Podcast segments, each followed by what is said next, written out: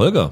Hallo Rüdiger. In dieser Woche wurden einige T V-Preise verliehen bzw. Nominierungen bekannt gegeben. Also Golden Globes waren dran und es gab Nominierungen für die Screen Actors Guild und die Directors Guild. Gab es dabei irgendwas, worüber du dich so richtig geärgert hast? Ach, geärgert wäre zu viel gesagt, aber bei den Globes war ich schon sehr verwundert davon, dass Better Call Saul komplett leer ausgegangen ist. Also das wäre jetzt nochmal so eine Gelegenheit gewesen, zur letzten Staffel den wenigstens mal einen Preis hinterher zu werfen. Ich glaube, die haben weder einen Emmy gewonnen, noch einen Golden Globe bisher. Und das waren, glaube ich, die ersten Golden Globe-Nominierungen überhaupt für die Serie, ja. Insgesamt haben die, glaube ich, sechsundvierzig Nominierungen bei den Fernsehpreisen und sind ohne bisher rausgegangen. Ja. Naja, in den Hörercharts auf Platz drei im letzten Jahr, ne? Und man sieht ja auch das Kritikerlob, das die eingefahren haben für die letzte Staffel. Das ist mir nicht so richtig erklärlich. Die Rhea Seehorn, die ja überall, auch von euch da draußen, als absolutes Highlight ja. aufgeführt wurde, die war ja nicht mal nominiert. Das ja, ist schon genau. ein bisschen strange. Aber ich muss sagen, die Golden Globes habe ich eh aufgegeben. Also da habe ich aufgehört, ja. mich drüber aufzuregen, weil ich sie absolut für nicht ernst zu nehmen halte. Was mich aber wirklich schockiert hat, ist bei den Nominierungen für die Directors Guild Award. Weil das so eine Gilde ist, die ich bisher immer als sehr seriös wahrgenommen mhm. habe, die meistens eigentlich ganz gute Entscheidungen treffen. Und ich habe da so durch die Nominierungen geblättert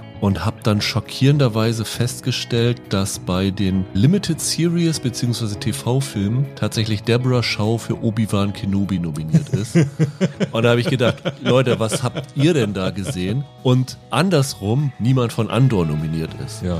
Was Regie angeht, glaube ich, mit die best inszenierte Serie des letzten Jahres war. Also wenn man schon irgendwie Star Wars nominieren will, dann Andor, aber nicht Obi-Wan Kenobi. Also das fand ich wirklich ganz seltsam. Und gut, Andor wäre natürlich in die Drama-Kategorie gewandert, aber da war zum Beispiel das Ozark-Finale drin, was auch lächerlich ist. Also das ist auch durch die Bank weg eigentlich nicht als gut wahrgenommen worden. Und das dazu nominieren, ist ein bisschen komisch. Also da war ich irritiert. Das ist ja oft so, wenn man diese Nominierungslisten durchguckt, gewinnt man sehr schnell das Gefühl, wie inkonsequent das alles ist. Manchmal wäre es, glaube ich, besser, wenn da eine kleine Jury zugange wäre. Irgendwie wirkt das immer so, als ob da zu viele Köche den Brei verderben. Aber immerhin positiv, die One-Shot-Folge von The Bear hat eine Regie-Nominierung mhm. bekommen mhm. und äh, Severance für gleich zwei Folgen. Ja. Also da haben sie dann doch wieder richtig gelegen. Hallo und herzlich willkommen zu einer neuen Ausgabe von Serienweise. Mein Name ist Rüdiger Meier und ich begrüße ganz herzlich Holger Lübgemann. Einen wunderschönen guten Tag. Ja, wir sind heute nur zu zweit. Michael war leider verhindert, was insofern sehr schade ist, weil er der einzige von uns ist, der das Last of Us Videogame durchgespielt hat und er natürlich sehr, sehr viel hätte beitragen können aus der Sicht des Spielers. Wir betrachten das Ganze halt aus Sicht der Serienfans, ist vielleicht auch für viele da draußen die interessantere Perspektive, aber natürlich wäre das als weiterer Input ganz interessant gewesen, aber wir versuchen so gut wie möglich Michael zu ersetzen. Da kommen wir dann erst später im Podcast drauf zu sprechen, weil die Serie ja erst am Montag bei Sky bzw. Wow startet. Bereits gestern ist gestartet die zweite Staffel von Vikings Valhalla. Da haben Holger und ich ja letztes Jahr über die erste Staffel fast genau vor einem Jahr zusammengesessen. Auch im Januar, ne? Ja. Und waren da sehr, sehr positiv überrascht und wollen mal schauen, ob sich das Ganze so auch mit der zweiten Staffel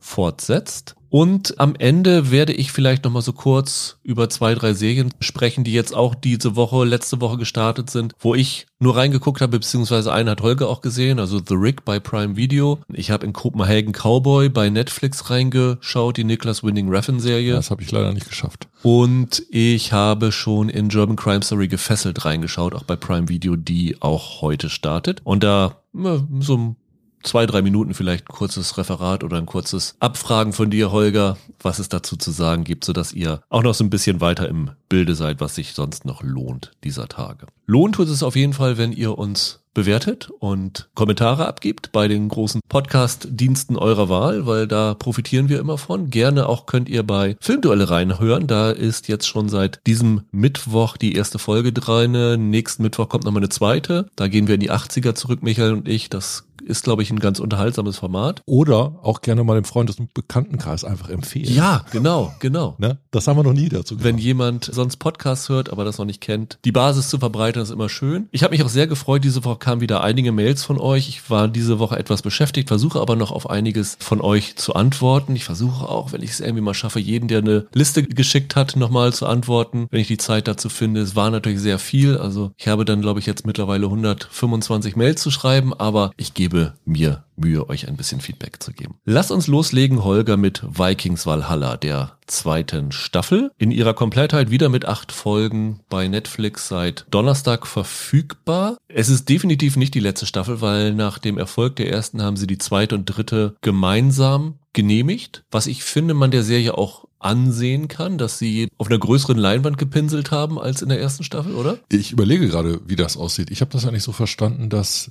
die erste und die zweite Staffel back-to-back gedreht wurden und die dritte später. Die ist wohl auch schon abgedreht und die geht angeblich jetzt in die Post-Production. Also offiziell haben sie, glaube ich, damals die zweite und dritte bestellt. Es kann natürlich sein, dass sie die erste und zweite schon ge- gedreht hatten, das so noch nicht offiziell ich, gemacht haben. Ich meine haben. ja, ich habe das, ja. ich meine, ich habe das so gelesen. Aber auf jeden Fall, wahrscheinlich werden wir in einem Jahr hier wieder zusammensetzen. Genau, über die dritte Staffel reden. Die erste Staffel endete ja damit, dass es diese große Schlacht um Kattegat mhm. gegeben hatte, die dazu geführt hat, dass unser Held, Leif Erikson, der spätere Amerika-Entdecker, der bis jetzt immer noch sehr, sehr weit davon entfernt ist, Amerika zu entdecken, geografisch noch weiter als in der ersten Staffel. Ja, aber so langsam schafft er sich die Fähigkeiten. Genau. Der musste fliehen, zusammen mit seinem äh, Buddy Harald Haraldsson und seiner Schwester Freydis. Die sind halt auf der Flucht von dem King Canute und seinem Handlanger Olaf. Also nicht Haralds Schwester, sondern Leifs Schwester. Schwester bei Harald äh, ist sie der Love Interest. Genau, genau. Und wir beginnen in der zweiten Staffel mit denen auf der Flucht. Also wir sehen, wie die immer noch ihre Wunden lecken von dieser großen Schlacht und versuchen zu fliehen, werden immer noch verfolgt von den Schergen von Olaf. Sind getrennt, ne? Harald und äh, Freydis sind zusammen und Leif abgeschlagen. Genau. Irgendwo. Solo unterwegs. Und das Interessante an dieser zweiten Staffel fand ich, im Grunde ist das ein Roadmovie, oder? Ja, kann man so sagen. Jeb Stewart, der Kopf dahinter, der Showrunner, hat auch gesagt, dass dieses Motiv der Entdeckungsreisen der Wikinger jetzt größer ist in der zweiten Staffel. Da kommen wir vielleicht nachher noch drauf. Auf jeden Fall liegt darin schon das, was du gerade gesagt hast, die sind in Bewegung. Und das können wir, glaube ich, auch schon sagen, nicht unbedingt als geschlossene Gruppe, sondern die werden relativ schnell wieder getrennt. Ja, weil die erste Staffel hatte sich ja sehr, sehr stark um Kattegat gedreht. Also mhm. wir hatten natürlich so Exkurse nach London und so, aber sie war dann doch recht lokal verortet. Und Kattegat sehen wir hier in der zweiten Staffel fast gar nicht. Also am, am Anfang mal ein bisschen. Aber wir sind eigentlich die ganze Zeit auf Achse. Das fand ich sehr interessant. Also das hat mir insofern gefallen, weil ich dieses Entdecken von neuen Welten und so bei Vikings und auch bei Valhalla immer sehr interessant fand, dass du wirklich neue Sachen zu sehen bekommst. Das ist ein ganz schönes Motiv. Ich finde, man ist dann plötzlich wieder in so einem klassischen Abenteuerstoff. Ja. Unter anderem auch deshalb, weil wir jetzt einzelne Hauptfiguren haben, die wir begleiten und nicht mehr einen Eroberungsfeldzug der Wikinger, so wie es bei Vikings eigentlich immer war. Auch da gab es zwischendurch Reisen und Exkursionen. Auch da sind ja die Russ vorgekommen, ja. In dieser Staffel auch, können wir schon verraten. Auch da gab es in dem Fall einmal eine Reise ins Mittelmeer. Nordafrika spielten Teile um Björn Eisenseite, die Figur. Das fühlt sich jetzt so ein bisschen analog an, nur dass halt diese Gruppe an Wikingern sehr viel kleiner ist und so viel kleiner, dass man schon in einem Teil der Geschichte fragen kann, wie viele Wikinger kommen denn da eigentlich noch vor? Ja. Die verschiedenen Handlungsstränge hast du eben schon angesprochen. Jetzt können wir vielleicht mal kurz grob umreißen, wo wir uns hier mit wem befinden. Also der simpelste Strang ist eigentlich in England, weil da ist nur Queen Emma, die ja immer noch von Laura Berlin gespielt wird. Ihr Ehemann King Canute ist am Anfang der Staffel unterwegs, also den sehen wir eine ganze Zeit überhaupt nicht. Ja. Der taucht erst gegen Ende wieder auf. Sie ist dort alleine mit ihrem Littlefinger Godwin. Ja, genau. Der äh, seine eigenen Pläne hat und die trauen sich irgendwie gegenseitig nicht ganz. Also da gibt es auch so ein paar Intrigen, die sich gegen die Emma richten und sie ist nicht sicher, ob Godwin auf ihrer Seite steht oder gegen sie ist. Das ist eigentlich so der Hauptstrang in England. Ja, aber äh, damit muss man ja auch sagen, ein kompletter Plot ohne irgendeinen Wikinger. Ja, genau. Man kann durchaus fragen, was das eigentlich in dieser Serie so noch zu suchen hat. Ja. Das ist natürlich etabliert, dass es halt immer diesen Strang bei der alten Vikings-Serie gegeben hat. Aber da hat das ja noch ein bisschen so funktioniert, dass die zwei Gesellschaften, zwei Zivilisationsformen, zwei unterschiedliche Arten Macht zu organisieren, gegeneinander gestellt haben. Ja.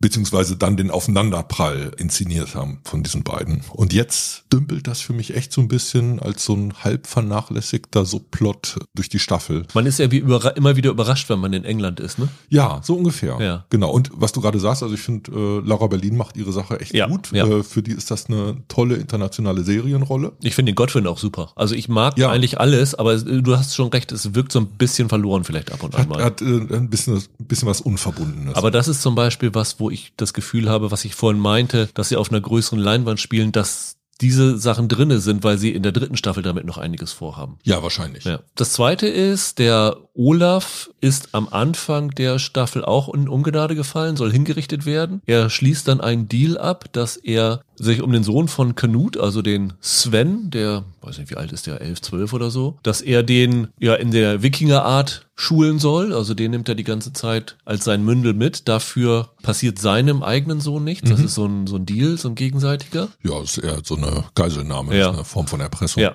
Und seine Hauptmission ist, Freydis, Leif und Harald auszuschalten. Also da ist er immer auf der Suche, wo sind sie jetzt, wie kann ich sie erwischen und wie kann ich die töten? Das ist seine Hauptmission. Ja, wobei sein Beef mit Harald war ja der Streit ums Königreich Norwegen oder um Kattegat, das dann bereits jemandem anderen zugefallen ist. Ja. Also er, er selber ist ja auch als Verlierer aus der ja. Schlacht gegangen. Ja. Gabelbart, der Vater von Canute, taucht noch auf und verschwindet auch relativ schnell wieder und er ist eigentlich in so einer Art Statthalterposition. Aber es stimmt schon, er organisiert dann eine Verfolgung von Harald, Leif und Freydis. Trotzdem so dieses Aufeinanderprallen, wie wir das hatten. Also in der ersten Staffel gab es ja durchaus ein Game of Thrones. Ja, ja. Das ist hier jetzt auseinandergezerrt, weil du plötzlich ganz einfach die Leute an ganz unterschiedlichen Orten sitzen hast. Genau, also das Zusammentreffen, kann man sagen, ist dem Showdown der Staffel vorbehalten. Ja. Sein anderer Beef ist ja mit den heidnischen Gebräuchen der Wikinger. Also er ist ja zum Christentum umgepolt worden und versucht jetzt die letzten Heiden auszuschalten. Und da ist ihm natürlich vor allen Dingen Freydis ein Dorn im Auge, die so ein bisschen zur Vorzeigepriesterin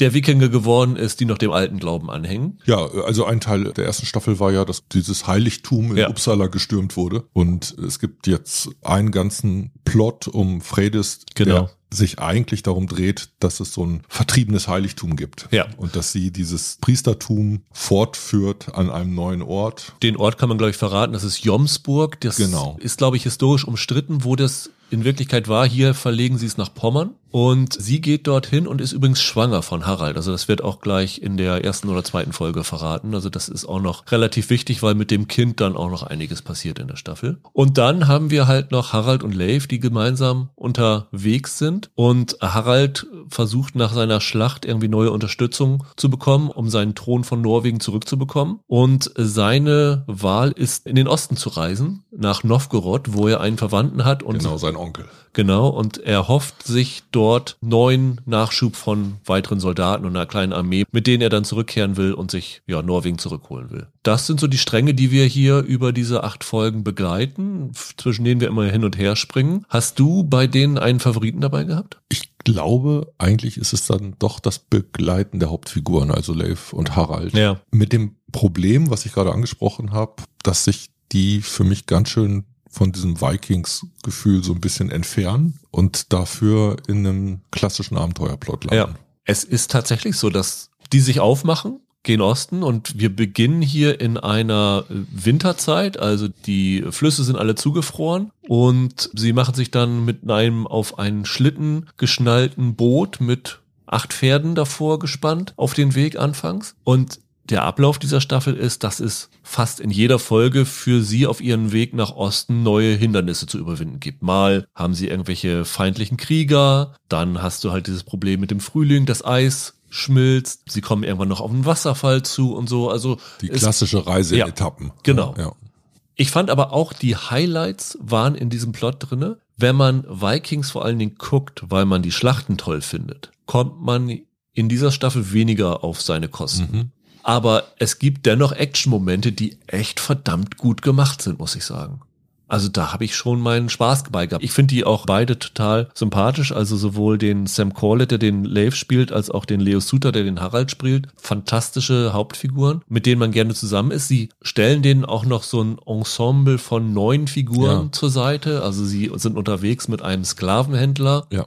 der Frauen im Osten verticken will. Und auch diese Frauen, die da sind, fand ich total interessant. Sie sind noch unterwegs mit einem Fellhändler. Das war ein ganz schöner zusammengewürfelter Haufen, muss ich sagen. Also da habe ich gerne Zeit mit denen verbracht. Und äh, ganz interessant ist vielleicht, ich habe mit Corlett und mit dem Jeb Stewart, dem Showrunner, gesprochen. Ja. Diese Szene mit diesem Schlitten, die ich eben da angesprochen habe, das fand ich total interessant, weil das hätte ich überhaupt nicht gedacht. Das haben sie tatsächlich gebaut. Stewart hat gesagt, sie haben ein drei Tonnen schweres Boot gebaut, ein echtes Holzboot, ja. das auf einen zwei Tonnen schweren Schlitten gesetzt und äh, wollten das Ursprung, glaube ich, mit, mit zwei Pferden ziehen. Das ging natürlich nicht und sind immer mehr Pferde geworden. Am Ende haben sie da acht vorgespannt. Sie drehen ja alles in Irland. Gedreht haben sie das in einem Steinbruch. Und sie hatten natürlich da keinen echten Fluss. Und dann ja. ist die Frage, wie machen wir das? Und dann haben sie tatsächlich in dem Steinbruch eine Straße asphaltiert, weil sie einen besonders glatten Untergrund brauchten, damit halt mhm. die Pferde das problemlos mhm. ziehen können. Und haben das dann halt über eine Straße ziehen lassen. Und das Lustige ist, den Winter, den wir hier sehen, der ist komplett fake. Mhm. Also er hat gesagt, sie haben das bei dreißig Grad gedreht.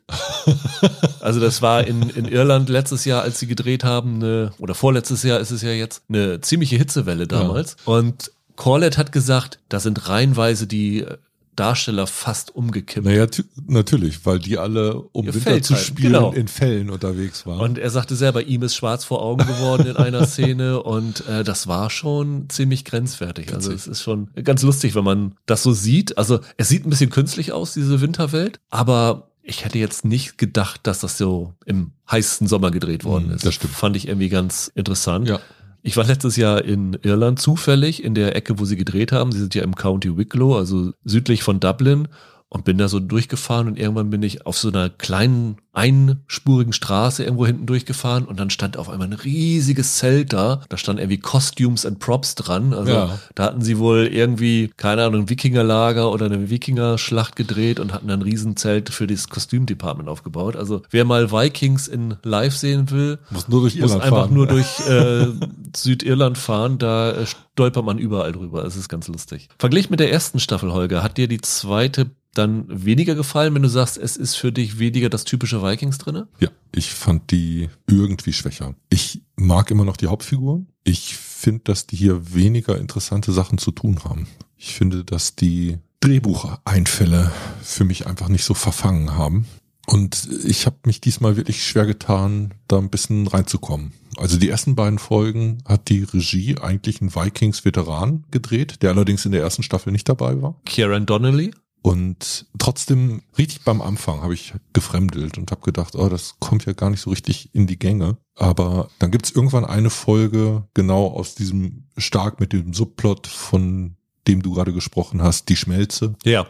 Und das war so ein Ding, das fand ich sehr gut. Ja. Das hat mir, hat mir echt Spaß gemacht. Das fand ich toll. Es gibt irgendwann im Zuge, du hast ja schon die Schwangerschaft erwähnt, ja. äh, eine Geburtsszene, die ist ein ziemlicher Hammer. Aber für mich zerfällt das alles so in hübsche Einzelmomente und das Große und Ganze fand ich diesmal nicht so überzeugend. Ich würde dir zustimmen, dass es vielleicht nicht so gut ist wie die erste Staffel. Ich habe es aber trotzdem unglaublich gerne geschaut. Ich hatte so ein paar Plots, mit denen ich Probleme hatte. Du hattest schon eben gesagt, der England-Plot war dir so ein bisschen verloren. Ich hatte mehr mit diesem ganzen Freydis-Plot meine Probleme. Mhm. Dieser ganze Aspekt Christentum gegen Heiden und dieses und jenes, hatte ich das Gefühl, das haben sie schon in der ersten sehr hochgehangen und es wirkte so ein bisschen jetzt in der zweiten, als ob sie sich hier wiederholen. Das ist jetzt nicht der gleiche Konflikt. In diesem Jomsburg ist noch ein anderer Konflikt, der aber auch eigentlich mit diesem alten Weg und dem neuen Weg der Wikinger zusammenhängt und damit zusammenhängt, ob die Freydis jetzt so als Anführerin taugt. Und ich habe die ganze Zeit immer gedacht, wenn sie nach Jomsburg gegangen sind, ja, hm, muss ich jetzt nicht haben.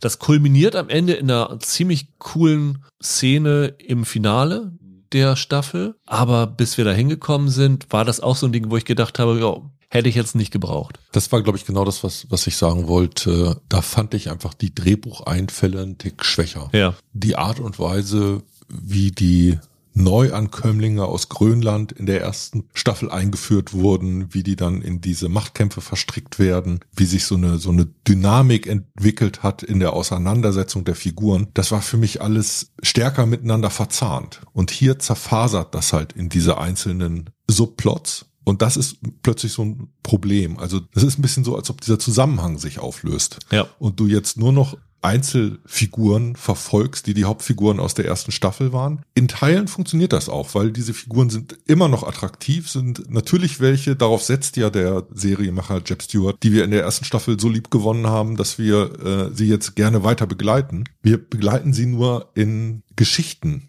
deren Charakter halt ein anderer ist als das, was wir vorher hatten. Deshalb ist das aus diesem Vikings, Schlachtenepos, Intrigenspiel, Archaik, mehr plötzlich in Richtung, was ich gerade sagte, so ein Abenteuerplot gegangen. Es kann auch sein, dass das so ein typisches Problem einer zweiten Staffel ist. Ich finde, es wirkt wie so eine Übergangsstaffel. Ist so ein bisschen genau. vergleichbar das, wie ja. zum Beispiel das zweigeteilte Harry Potter Finale oder das zweigeteilte ja. Tribute von Panem Finale, wo du das Gefühl hast, in dem ersten Teil, es führt halt zu nichts. Was sie halt nicht schaffen, ist, diese Spannung hochzuhalten und die Ereignisse, die im Kampf um Kattegat, die Folgen, die daraus sich zeitigten, so in die Geschichte zu integrieren, dass du so ein Spannungslevel hochhältst und das gleiche Maß an Intensität. Und stattdessen fangen sie an, drei neue Geschichten zu erzählen. Ja, ich will natürlich auch, dass immer was Neues passiert in, in der Serie, aber ich fand, dass das die alten Vikings-Staffeln in der Originalserie ein bisschen besser gemacht haben,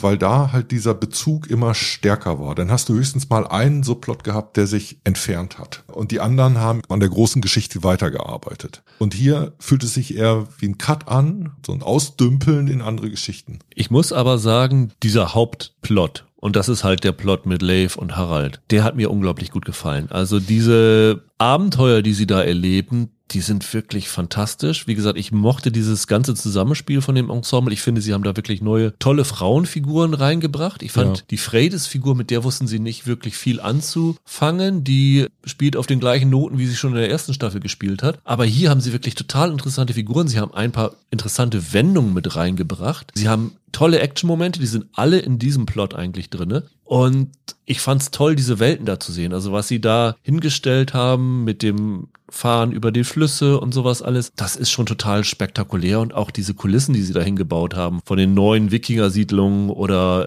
diesen östlichen Stämmen von den Siedlungen, die du da hast, das fand ich total spannend. Also da bin ich total gerne mitgegangen. Mit denen hätte ich, glaube ich, die ganze Staffel gerne so verbracht. Also mein Eindruck soll jetzt auch nicht zu negativ wirken. Das ist nicht so, dass ich mich von der Serie abwende, überhaupt nicht. Natürlich wird auch die zweite Staffel zu Ende geguckt. Man muss dazu sagen, Holger, du hast wie viele Folgen gesehen? Ich habe fünf gesehen. Du und ich habe schon komplett, komplett gesehen, gesehen genau. genau. Und also ich finde auch, dass sie zum Ende hin nochmal stärker wird. Also ja, du super. hast da nochmal drei Folgen, die wirklich besser ja, sind, glaube ich. Freue ich mich drauf. Ich finde, es gibt ja nicht so viele Serien in dieser Art. Und selbst wenn ich jetzt sage, es wirkt dann plötzlich wie ein klassischer Abenteuerstoff, es gibt ja gerade einen Mangel an klassischen Abenteuerstoffen. Da kann ich Netflix auch nicht böse sein, wenn sie in so eine Richtung gehen und sowas versuchen. Trotzdem entfernen sie sich dadurch weiter von der ersten Staffel und sie entfernen sich weg von dem, was die alte Vikings-Serie war. Das muss man wissen, bevor man es anfängt, dann kann man seinen Spaß daran haben, aber ich glaube, es wird jedem auffallen, der es sieht. Und wenn du an diese Schlacht um die London Bridge zurückdenkst in der ersten Staffel, da waren ja was weiß ich, wie viele Leute. Wenn die hier unterwegs sind, also der Olaf ist mit vier Booten unterwegs, diese Jomsburg-Siedlung, hast du das Gefühl, da sind zweihundert Wikinger drinne. Dann hast du halt diesen Hof in London, da sind, wie du schon sagst, überhaupt keine Wikinger, ja. da sind da fünfzig, achtzig Leute. Also die Welt wird größer, aber man hat das Gefühl, dass in dieser Welt weniger Leute drinne sind. Ja, und auch dieser historische Zuschnitt scheint mir so ein bisschen so ein anderer zu sein. Die Rus, wie sie immer schön genannt werden, da in, in Novgorod, ja. das ist so eine Welt, die könnte ich zeitlich gar nicht genau verorten.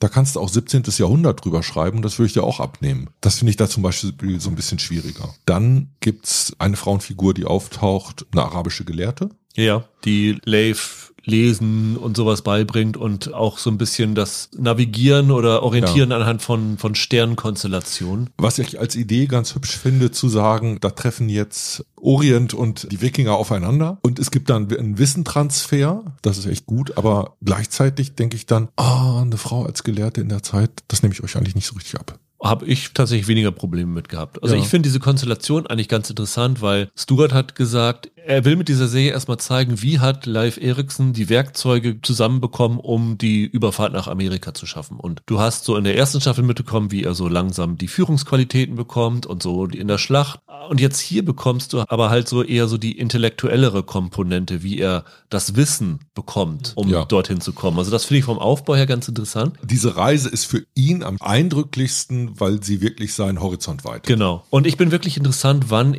Jeb Stewart sich daran wagt, ihn tatsächlich die Überfahrt nach Amerika machen zu lassen. Und ich habe das Gefühl, dass das Ding eher, wenn es nach ihm geht, auf fünf, sechs Staffeln ausgelegt ist und man in der dritten Staffel, ich meine, das habe ich schon mal irgendwo gelesen, dass sie in der dritten Staffel auch noch Erik der Rote einführen, also den ah, Vater okay. von Freydis und Leif. Also da wird es dann auch noch so einen innerfamiliären Konflikt geben. Also ich glaube nicht, dass sie in der dritten Staffel dann nach Amerika gehen. Ich kann mir wirklich erst vorstellen, dass das so auf fünf, sechs Staffeln angelegt ist. Ich habe Stewart darüber reden hören. Also die dritte Staffel kommt auf jeden Fall. Ja. Und wenn ich ihn richtig verstanden habe, gibt es im Grunde genommen so einen Erzählbogen, der erstmal geplant war über drei Staffeln. Die dritte Staffel beschreibt er auch so, dass sie die ersten beiden toppen soll. Also jetzt werden wahrscheinlich die Konflikte gelegt und in, ja. in der dritten kann es dann richtig zur Sache gehen. Da gibt es dann wahrscheinlich das wirklich große Schlachtfinale. Ja. Und danach würde quasi eine, ein zweiter Bogen anfangen, der auch nochmal drei Staffeln umfassen soll. Okay. Ich war jetzt davon ausgegangen, der hofft einfach, dass das Ding so erfolgreich ist, drei Staffeln, wenn die abgeschlossen sind, wird sofort erneuert und dann hofft er wieder einen Bogen von drei Staffeln zu gewinnen und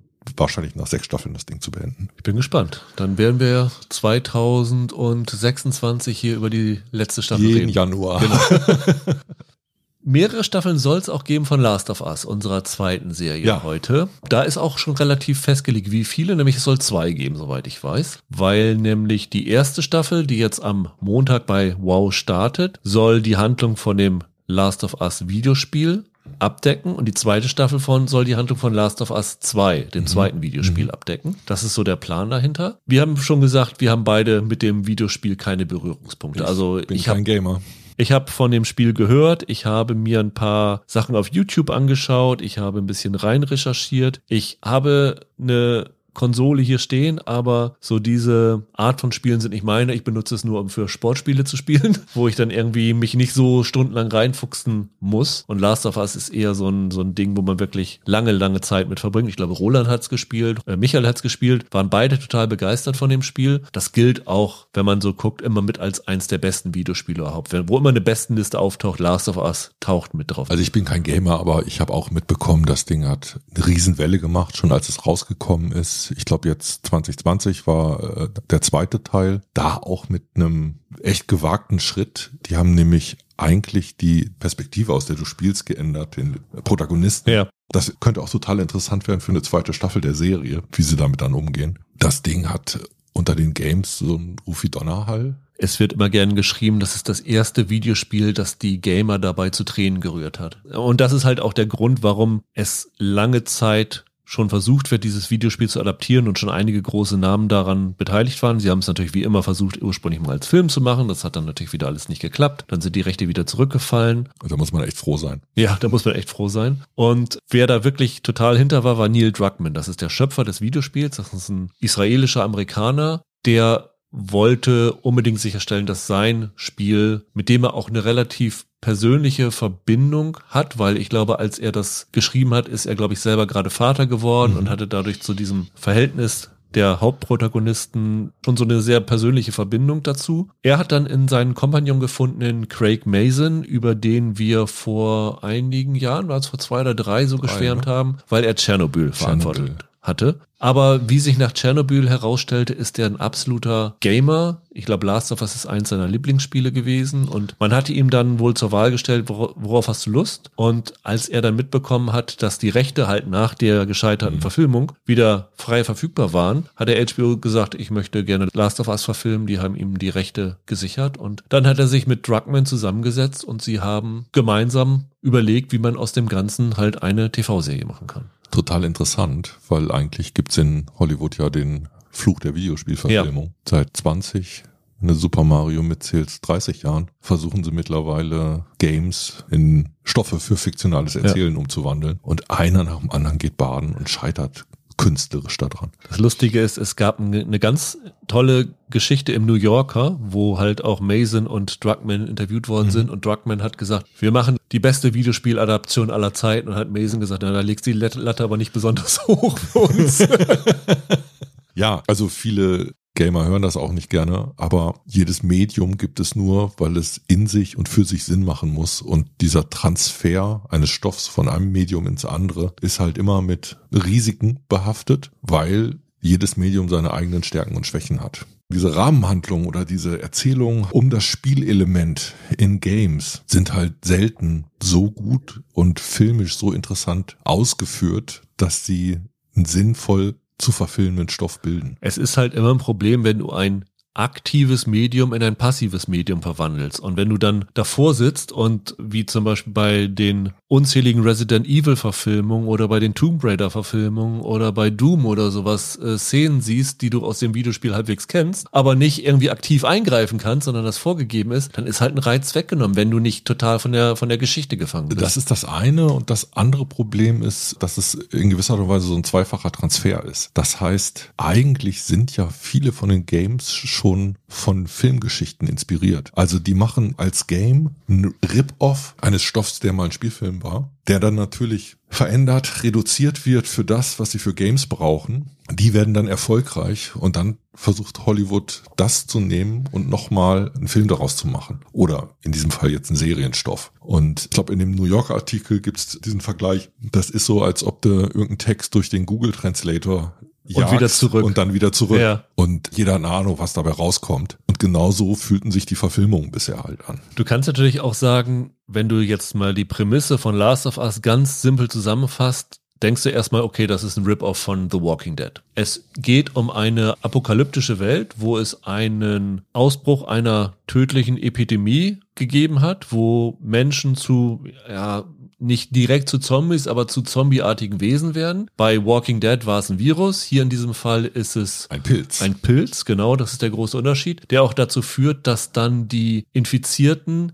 in einem Spätstadium total pilzifiziert aussehen. Ja, also die Köpfe sehen aus wie Pilze, die sehen auch fast so ein bisschen wie Blüten aus irgendwie. Ja. Also es ist ja visuell total interessant. Und in dieser Welt versuchen halt ein paar Überlebende sich durchzuschlagen. In diesem Fall sind es hier ein Mann namens Joel, der gespielt wird von Pedro Pascal, also dem Mandalorian, der gemeinsam mit einem jungen Mädchen, Ellie, die wird gespielt von Bella Ramsey, die man ja aus Game of Thrones kennt. Und ihm wird aufgetragen, sie von Boston, glaube ich, ist der Ausgangspunkt. Und er will sie, meine ich, in der Serie nach Wyoming bringen. Im Spiel ist es, glaube ich, Salt Lake City, wo sie hinwollen. Aber hier wird immer wieder Wyoming genannt, weil er will dort zu seinem Bruder hin. Genau, er hat den Kontakt verloren zu seinem Bruder, der sitzt in Wyoming. Und weil das eh schon mal so ungefähr die Richtung ist, beziehungsweise sein Bruder mal einer Art Widerstandsgruppe angehört hat, ich weiß nicht, wie die im Deutschen heißen, Fireflies. Genau, die Fireflies sind das, gehört er auch ja dazu. Genau, und dann wird das Ganze halt die Überlandfahrt durch die U S A in dem Versuch, das Mädchen dahin zu bringen, beziehungsweise für ihn zu seinem Bruder zu bekommen.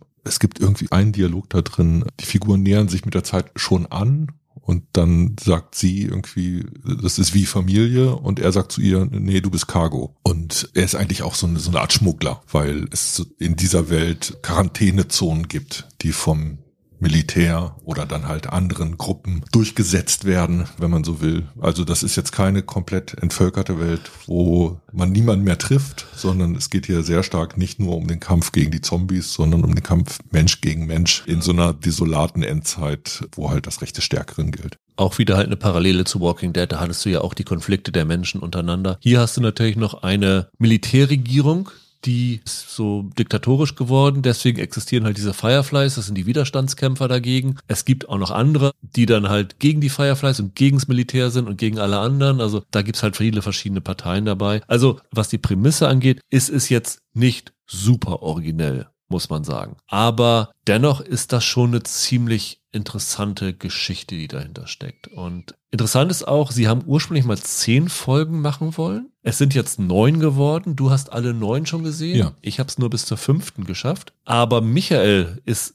fest davon überzeugt, dass der Grund, warum sie von zehn auf neun gegangen sind, derjenige ist, dass diese ganze Vorgeschichte ein wenig gestrafft worden ist. Weil wir beginnen diese Serie damit, dass wir im Jahr zweitausenddrei sind, bevor diese Epidemie losgebrochen ist. Also es wird, glaube ich, sogar ein Datum gesagt. Der Freitag, der neunzehnten September zweitausenddrei ist der Tag, an dem alles zusammenbricht. Und an dem Tag oder einen Tag vorher sind wir halt bei dem Joel, der mit seiner Tochter in Boston lebt. Und wir sehen dann, wie das Ganze losgeht. Es stürzen Flugzeuge ab. Es eskalieren immer mehr Meldungen in den Nachrichten so nach und nach. Im Nachbarhaus sind die ersten, die von dieser Epidemie betroffen sind. Und dann verliert er in dieser ersten Folge seine Tochter. Gar nicht mal direkt wegen dieser Pilzwesen, sondern wegen dem, was mit dieser Flucht zusammenhängt. Also da wird halt auch dieses totale Chaos gezeigt, was da herrscht, wenn hunderttausende Menschen gleichzeitig aus einer Stadt rausfliehen wollen. Und ursprünglich war wohl mal geplant, dass diese gesamte erste Folge diese Vorgeschichte sein soll. Und dann muss wohl H B O gesagt haben, ja, aber wo sind denn hier die Zombies? So ungefähr. Und dann haben sie beschlossen, das Ganze zu straffen und haben wahrscheinlich die ersten beiden Folgen zu einer zusammen editiert, wo du so die erste halbe Stunde, vierzig Minuten hast mit der Vorgeschichte und dann springt es halt zwanzig Jahre später äh, ins Jahr zweitausenddreiundzwanzig. Übrigens ein kleiner Unterschied zum Videospiel, dort ist es zweitausenddreizehn und zweitausenddreiunddreißig, wo diese ja. Zeitlinien sind. Das hat, glaube ich, Mason durchgesetzt. Ja. Er sagt, er findet die Sachen viel interessanter, wenn die in der realen Zeit verortet sind. Genau, so in einem äh. Paralleluniversum fast. Ja, es geht explizit darum, diesen Kunstgriff zu vermeiden, zu sagen, in zehn Jahren, ja, in ja. zwanzig Jahren. Also da geht's mehr darum, dass das Geschehen sind, die sein könnten und nicht etwas, was wird. Ne? Genau, und dieser Griff hat also dann auch dazu geführt, dass diese erste Folge extrem lang ist. Die ist, glaube ich, fast achtzig Minuten lang. Ja, Stunde zwanzig hätte ich jetzt gesagt. Für mich fühlte sich die erste Folge wie ein richtiger Pilotfilm an. Ja. Gibt's ja kaum mehr. Das stimmt. Und halt auch keiner, der so einen direkten Einstieg hat, wo du sofort deine späteren Hauptfiguren begleitest. Das entblättert sich alles ja. erst so ein bisschen und diese Geschichte ruckelt sich zurecht. Du wirst aber sehr effizient in diese Welt eingeführt. Ja. Kann sein, dass sie da vom, vom Anfang so ein bisschen gekürzt haben. Sie erlauben sich erzählerisch unterwegs einige Schlenker, indem es zum Beispiel zeitliche Rücksprünge gibt, die eh dazu führen, dass diese Geschichte nicht straight durcherzählt wird. Es ist schon manchmal so, dass wir erst im Nachhinein Erklärungen bekommen, warum Figuren so sind, wie sie sind oder wie sie zueinander in Beziehung stehen. Ist insofern ja auch ein bisschen eine Parallele zu Vikings Valhalla. Im Grunde ist diese Serie auch wieder ein Roadmovie, wo zwei Menschen unterwegs sind von A nach B und das Ganze wird halt aber immer wieder durch Nebenplots unterbrochen. Es gibt lustigerweise sogar zwei Geburtsszenen, die du parallel äh, führen könntest. Ich frage mich die ganze Zeit, wie man diese Serie sieht, wenn man Gamer ist. Ja. Wenn man das Spiel durchgespielt hat und damit den Plot kennt. Also ich kann dir sagen, ich habe mit Michael geschrieben, er ist ja ein Riesenfan von dem Game und er ist total begeistert von der Serie. Also ich glaube, da gibt es keine Probleme mit. Du meinst so, dass es langweilig wird? Genau. Der Neuigkeitenwert, den die Erzählung hat, der ist natürlich sehr viel geringer für den Gamer, der das Ganze als Gerüst, als Rahmenhandlung seines Spiels bereits kennt. Und sie sollen sehr getreu an diesem Plot des Games bleiben. Was sie halt machen ist, sie polstern das weiter aus. Also die Besonderheit dieser Storyline für das Spiel ist eh, dass das eigentlich für einen Zombie-Shooter, den man bei so einer Story da erwartet, sich überraschend stark letztendlich um eine Art Vater-Tochter-Beziehung dreht. Im Kern hast du ein Charakterdrama um zwei Figuren, ne, die halt Begleiter auf dieser gemeinsamen Reise durch die U S A und durch diese Endzeit sind. Das wird in der Erzählung der Serie halt nochmal mit mehr Psychologie unterfüttert. Die schaffen es halt wirklich, daraus ein Charakterdrama zu machen, das sich in großen Teilen überhaupt nicht anfühlt wie eine Zombie-Serie.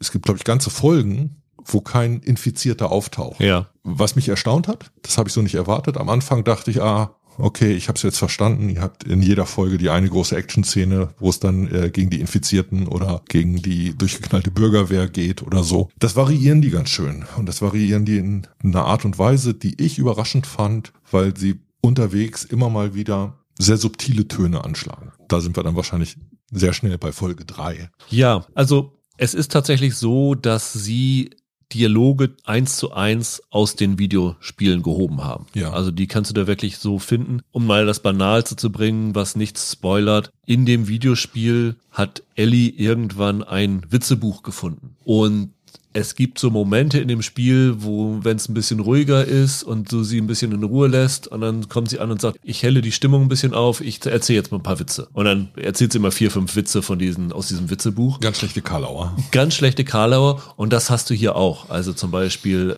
im Original ist ein Joke, das Setup für den Joke ist, wusstest du, dass Durchfall vererblich ist? Das ist zum Beispiel der allerletzte Joke, der in dem Videospiel halt dort gebracht wird und das haben sie hier eins zu eins übernommen und da sind halt sehr, sehr viele Sachen. Sie haben teilweise auch Szenen eins zu eins kopiert, wenn sie in der ersten Folge da über eine Leiter laufen mit einer Skyline im Hintergrund, das ist so aus dem Spiel übernommen. Also sie haben es schon so für Gamer tatsächlich Momente, wo du dich tatsächlich abgeholt fühlst. Aber wenn wir mal zu Folge drei tatsächlich kommen wollen, es gibt halt Sachen, die das, was man aus dem Spiel kennt, ergänzt. Genau. Und das war wohl auch ein großes Anliegen von Mason und vor allen Dingen von Druckmann, weil Druckmann hat zum Beispiel gesagt über eine Figur, die, glaube ich, in Folge sieben, meine ich, im Vordergrund steht, hätte er damals eine ganze große Hintergrundgeschichte geschrieben, die er aber nie unterbringen konnte. Ja. Und das hat er jetzt in dieser Serienverfilmung gemacht. Das ist halt das Interessante. Also als äh, Macher stehst du jetzt vor der Situation, du musst entscheiden, was aus meinem Spiel ist einfach zu übertragen in eine Serienerzählung,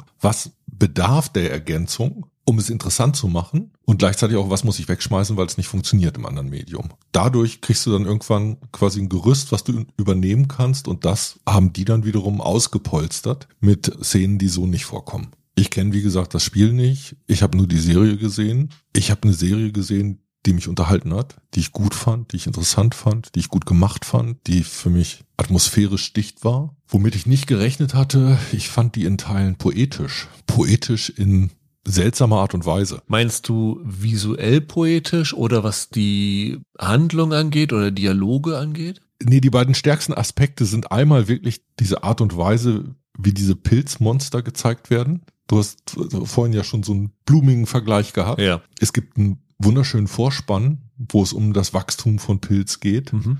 der, der ein Knaller war. Es gibt eine Poesie der leeren Landschaft. Die Art und Weise, wie die Natur sich Amerika zurückholt. Das ist hier toll eingefangen, obwohl es in dem Fall jetzt Kanada ist, weil das Ganze in Alberta gedreht wurde. Und das ist eh so eine Stärke. Ich finde, Amerika ist hier so ein Motivraum, durch den du dich bewegst. Das Ganze fängt an in Suburbia, dann geht es irgendwann in den großstädtischen Raum, wo dann Hochhaus zum Beispiel eine Rolle spielt. Also sie sind in Kansas City dann irgendwann. In dem Videospiel sind sie in Pittsburgh und das verlegen sie hier nach Kansas City, also ein bisschen weiter auf dem Weg. Es wird gemunkelt, das haben sie gemacht, weil sich Kansas City optisch ein bisschen mehr von Boston abhebt, als mhm. Pittsburgh es tun würde. Es geht dann einfach nur darum, irgendwie, dass es so einen, so einen städtischen Raum ja, gibt, ja, der ja. so einen zerfallenen städtischen Raum. Es gibt richtig tolle Ruinenbildern von umgestürzten Wolkenkratzern. Es gibt die langen Fahrten über die Interstate zum Beispiel. Das sah ganz fantastisch aus. Das war, glaube ich, am Anfang der vierten Folge oder ja, fünften Folge. Genau. Ja. Und dann so viele weitere Motive, die wir in der Darstellung der U S A kennen. Das einsame Farmhaus, die Jagd, die Gated Community, die Bürgerwehr. Es gibt eine Folge, die spielt fast komplett in, in der Mall. Es gibt die Figur des Predigers, was ich total super fand. Irgendwann kommt eine richtige Westernstadt vor. Da gibt's einen Shoot, wo du denkst, ja okay, was passiert in den U S A, wenn eine Katastrophe diese Zivilisation bedroht und auseinanderfliegen lässt? Die Leute fangen wieder so an zu leben, wie es im alten Westen war. Das fand ich interessant, weil das war für mich das Besondere dieser Serie. Das hat echt so einen Motivraum Amerika eröffnet. Darin fand ich die sehr, sehr stark.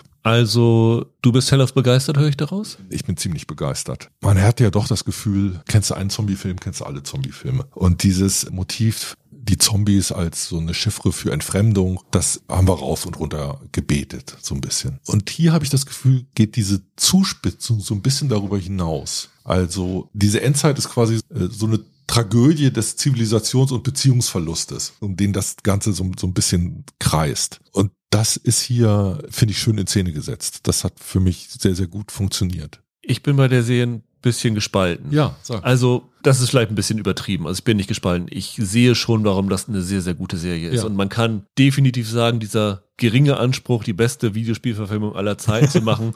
Voll aufgeglückt. Da sind sie zehn Meter oben drüber gesprungen, ja, ja. wenn die Latte irgendwo hängt. Das ist schon wirklich bemerkenswert. Ich glaube, die Folge, über die alle reden werden, ist die dritte Folge. Und ich kann verstehen, warum alle darüber reden, weil die Folge per se sehr, sehr gut ist. Ich habe aber mit der Folge ein bisschen Probleme gehabt. Okay. Vielleicht müssen wir kurz erzählen, worum es da geht, weil also das ist ja ein Ding, was ihr jetzt noch nicht sehen werdet, aber es gibt in dem Videospiel eine Figur namens Bill, der lebt zurückgezogen irgendwo in seinem Haus weiter, alle sind weg außer er, er hat das Haus ja, Selbstschussanlagen, oder kann man doch sagen, fast mit Selbstschutzanlagen gesichert und all so ein, so ein Ding, also hat eine richtige Festung draus gebaut und er lebt da halt vor sich hin. Das ist so ein Prepper. Genau. Der hat sich, ohne es zu wissen, Zeit seines Lebens genau für diese Situation gerüstet. Exakt. Und in dem Videospiel wird in einem Nebensatz, kann man vielleicht sagen, erwähnt, dass er einen Partner namens Frank hatte. Wird aber nie gesagt, was für eine Art von Partner das ist. Und es wurde dann immer gerätselt, ist dieser Bill homosexuell oder nicht? Und wie ist dann dieses genaue Verhältnis mit diesem Frank und sowas alles? Wird in dem Spiel nie aufgegliedert. Diese dritte Folge ist eigentlich die komplette Geschichte von Bill und Frank. Ja.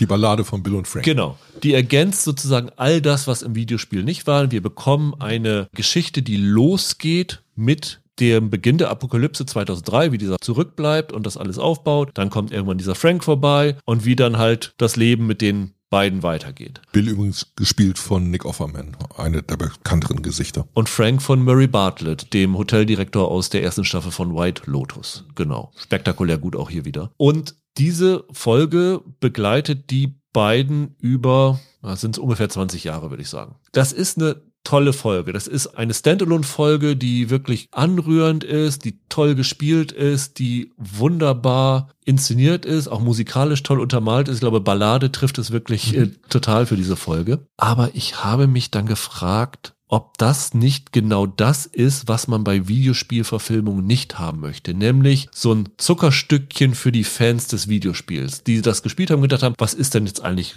mit diesem Bill und dem Frank? Und diese Folge war für mich was, wo ich gedacht habe, die brauche ich nicht. Die könnte ich auslassen, mir würde nichts in dieser Serie fehlen. Also oh. Du würdest nichts verpassen. Das ist wirklich eine Folge, die ist einfach so da reingeschnitten. Also in meiner Brust schlagen zwei Herzen. Weil, das ist wie ein Fremdkörper. Ja, ja, weil es ist eine super Folge. Ja. Aber ich finde, es stört den Fluss der Serie. Ich finde, das macht nichts. Ich habe gerade gesagt, das ist ein Charakterdrama und das kreist um zwei Figuren. Ja. Und gleichzeitig kreist es aber auch ein bisschen halt um Beziehungsfähigkeit im Angesicht der Katastrophe. Aus unterschiedlichen Gründen. Die haben halt alle ihren, ihren Rucksack oder ihr eigenes Trauma im Umgang mit dieser Katastrophe, das sie irgendwie verarbeiten müssen. Und interessanterweise haben nicht nur sie das, sondern alle Figuren, denen sie begegnen. Weil dieses Ereignis einfach so groß ist. Und was diese Erzählung in der Serie macht, ist, die verallgemeinert ist dadurch, dass sie es manchmal versucht, diesen engen Rahmen und diese Perspektive der beiden Hauptfiguren zu erweitern, um andere reinzunehmen. Es gibt zwischendurch eine Folge, wo es so eine Art, ich nenne das jetzt Bürgerwehr, das stimmt aber nicht so richtig. Ich glaube, eigentlich sind das die, die Hunter in dem Spiel. Genau, genau. Da gibt es eine Anführerin, die wird hier gespielt von Melanie Linsky, also hier aus Heavenly Creatures und Yellow Jackets. Ne? Ja. Ganz komisch besetzt. Ganz seltsame Figur, weil die visuell nicht so eine Brutalität ausstrahlt, die dann sie aber verkörpern muss. Spielen sie sehr stark mit so einem konterintuitiven Besetzen. Es gibt eine Folge, wo ihre Perspektive sehr stark übernommen wird. Es gibt diese Bill und Frank Folge. Am Anfang begleitest du nicht mal Joel, sondern Joels Tochter. Dann Joel eine ganze Zeit. Es gibt eine Folge, wo du Ellie alleine begleiten wirst. Und so ist dieser enge Rahmen, den du am Anfang durch die Konzentration auf die beiden Hauptfiguren hast, ausgefranst, ausgefasert. Und ich finde, diese Allgemeingültigkeit der Erzählung gewinnt dadurch. Deshalb haben die so eine Standalone-Folge da drin. Ich verstehe total, was sie vielleicht damit wollten. Aber zum Beispiel, wenn ich jetzt die anderen Sachen mal nehme, die Geschichte, dass in der ersten Folge halt seine Tochter begleitet wird, die dann stirbt. Das hat ja einen erzählerischen Grund für ja. uns als Publikum, weil wir lernen diese Tochter kennen. Ja. Wir identifizieren sie in dieser ersten Folge als Hauptfigur und wir verlieren sie genauso wie Joel sie verliert. Das heißt, durch diesen Erzählfokus am Anfang leiden wir ein bisschen diesen Schmerz dieser Hauptfigur mit. Diese Melanie Linsky-Geschichte, die ist ja auch da, um zwei andere Nebenfiguren aus dem Sp- weiter auszuführen. Das sind nämlich ähm, Henry und Sam. Das sind zwei Brüder, die dort halt zurückgeblieben sind, auf die man in dem Spiel auch trifft, auf die hier auch sehr starken Fokus ist. Aber zum Beispiel diese Henry und Sam-Folge ist integriert in die Hauptgeschichte. Diese andere Folge ist komplett raus. Und Bill ich, und Frank ist weiter draußen, das stimmt. Und ich weiß nicht, was mir diese Geschichte der beiden bringt. Es erzählt mir nicht mehr über den Anfang dieser Geschichte, es erzählt mir nicht mehr über Verlust oder irgendwas, was ich nicht schon vorher irgendwo anders raus habe. Deswegen hat sich mir nicht erschlossen, warum diese Folge jetzt da ist, außer halt den Fans des Videospiels was zu geben. Ja, ich finde, die erzählt was über Einsamkeit, ich finde, die erzählt was über die Begrenztheit dieser ja. Welt, wie, ja. wie, wie klein das dann im Grunde genommen wird. Weißt du, womit ich das für mich vergleiche? Mit dem Prolog von oben. Ja. Für mich war das total überraschenderweise so ein anrührendes, total sensibles Stück Serienerzählen als Standalone-Folge mitten in einer Serie, wo ich das in dieser Form nicht erwartet habe. Es fängt an wie eine ganz normale Prepper-Geschichte und nimmt dann halt eine Wendung, die erstmal irritiert. Aber das ganze Geschehen, was dort geschildert wird, hat was Berührendes, hat eine berührende Qualität. Und die ist so groß, dass ich dem Serienmacher da gerne durchgefolgt bin. Total. Also die Folge wird auch garantiert, wenn es nächstes Jahr die Directors Guild Awards oder Emmys gibt für Folgen, steht die auf wird, jeden Fall auf dem erweiterten Zettel. Wird ja. die die Folge sein, die bei Last of Us bedacht wird, weil ja. sie halt so raussteht und vor allen Dingen aber auch, weil sie eigentlich dafür prädestiniert ist, weil du kannst die irgendeinem Komitee einreichen, die müssen gar nichts anderes von Last of Us gesehen haben, mhm. die werden von dieser Folge berührt sein, mhm. die werden von dieser mhm. Folge begeistert sein. Mein Problem war halt einfach, dass es für mich wie ein Fremdkörper wirkte. Das ist, wie gesagt, nichts gegen die Serie, nichts gegen die Folge, war mir nur so bei beim Gucken aufgefallen. Also, dass Craig Mazin das durchgesetzt ja. hat, der hat schon Traute. Ja, auf jeden der, Fall. Ich glaube, er weiß durchaus, dass er den Zuschauern und auch den Hardcore-Fans des Games da was zumutet. Aber genau solche künstlerischen Entscheidungen definieren am Ende auch ein bisschen die Fallhöhe. Wenn du dir sicher bist, dass deine Geschichte drumherum gut genug ist, dann kannst du dir sowas erlauben. Erstaunlich übrigens auch, dass H B O vorab Kritikern alle neuen Folgen zur Verfügung gestellt hat. Die wissen, glaube ich, was sie hier haben. Das wird ein ziemlich sicher ein Hit werden. Also ich kann mir eigentlich nicht vorstellen, dass das kein Hit wird. Also es gibt ja wirklich einen Bass darum. Und, ja. und der ist jetzt, glaube ich, nicht nur getragen aus dieser Gamer-Szene, die einfach heiß darauf ist, so ein Kultspiel jetzt verfilmt zu sehen. Das hat sich schon in anderer Art und Weise ein bisschen, bisschen verselbstständigt. Die ersten Kritiken, die eintrudeln, sind super. Ich glaube, die erste Zahl bei Rotten Tomatoes, die ich gesehen habe, war siebenundneunzig Prozent Zustimmung. Ja, ja, die, die sind wirklich überragend, die Kritiken. Trotzdem würde ich sagen, man kann ein paar Sachen finden, die man der Serie vielleicht vorwerfen kann, aber die drehen sich dann immer alle darum, dass innerhalb dieses Genres es so aussieht, als ob diese Geschichte halt bekannt ist. Dann doch Variation Zombie-Apokalypse, wieder was zur Endzeit, äh, zwei müssen durch Amerika. Ne, das, das ist echt ein kalter alter Fisch mittlerweile. Wann war das Game? zwanzig dreizehn äh, kam das erste raus, ne? Ja, also da, wo sozusagen, wo im Originalspiel die Apokalypse losgeht. Genau, also selbst da hatten wir ja das Gefühl, diese ganzen Endzeitdramen oder so, das ist schon nichts Neues. Zwischendurch hast du jahrelang durchs Kino so eine, so eine Zombie-Komödienwelle, die lief und eigentlich ist man echt durch damit so ein bisschen. Und trotzdem schaffen die es für mich jetzt in einem ausgelutscht wirkenden Plot nochmal eine Herangehensweise, eine Umsetzung, einen Umgang mit Motiven zu finden, eine Erzählung, die so dicht gewirkt ist und so intensiv, dass ich da gerne mitgehe. Jetzt noch eine Sache, wo ich mitgehe, obwohl zum Beispiel die beiden Hauptfiguren gar nicht so sympathisch sind. Ich finde, die wirken relativ enigmatisch. Bei Pedro Pascal weiß ich immer noch nicht, ob das ein guter Schauspieler ist oder doch nur eine Charles Bronson-Variante. Bella Ramsey ist auch eine seltsame Erscheinung, diese Teenagerin, die die spielt, das Freche dieser Teenagerin, das ist nicht nur einnehmend, weil sie halt irgendwie immer mal wieder so einen Spruch raushaut, die kann auch ganz schön nerven. Ja, ähm, ja. Es gibt auch Szenen, wo man sagt, nun halt doch mal die Klappe. Das sind keine einfachen Hauptfiguren. Trotzdem geht es für mich auf. Trotzdem äh, bleibe ich da dran und folge denen. Ich fand einige Momente, jetzt natürlich, weil ich das Spiel auch nicht kenne, sehr, sehr spannend. Es gab da wirklich so ein paar Szenen, wo ich dachte, okay, jetzt bin ich beim Nägel kauen. Ja, ja, auf so. jeden Fall. Die hat wirklich alle Elemente, die man in einer Serie haben will. Sie hat Spannungsmomente.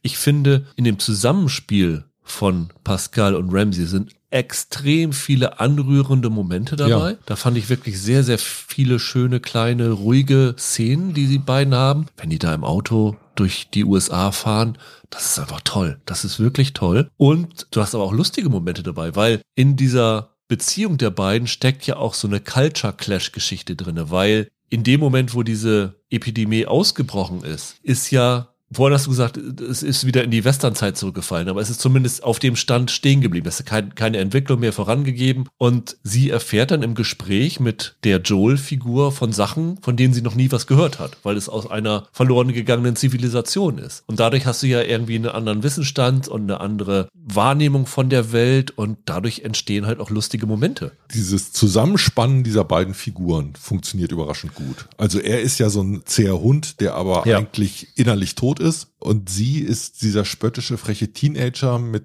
heute würde man sagen, einem erheblichen Maß an Resilienz, bei der aber die ganze Zeit immer so ein bisschen unklar ist. Klappt die jetzt zusammen? Wie viel kann die noch einstecken? Wie viel kann die noch ertragen?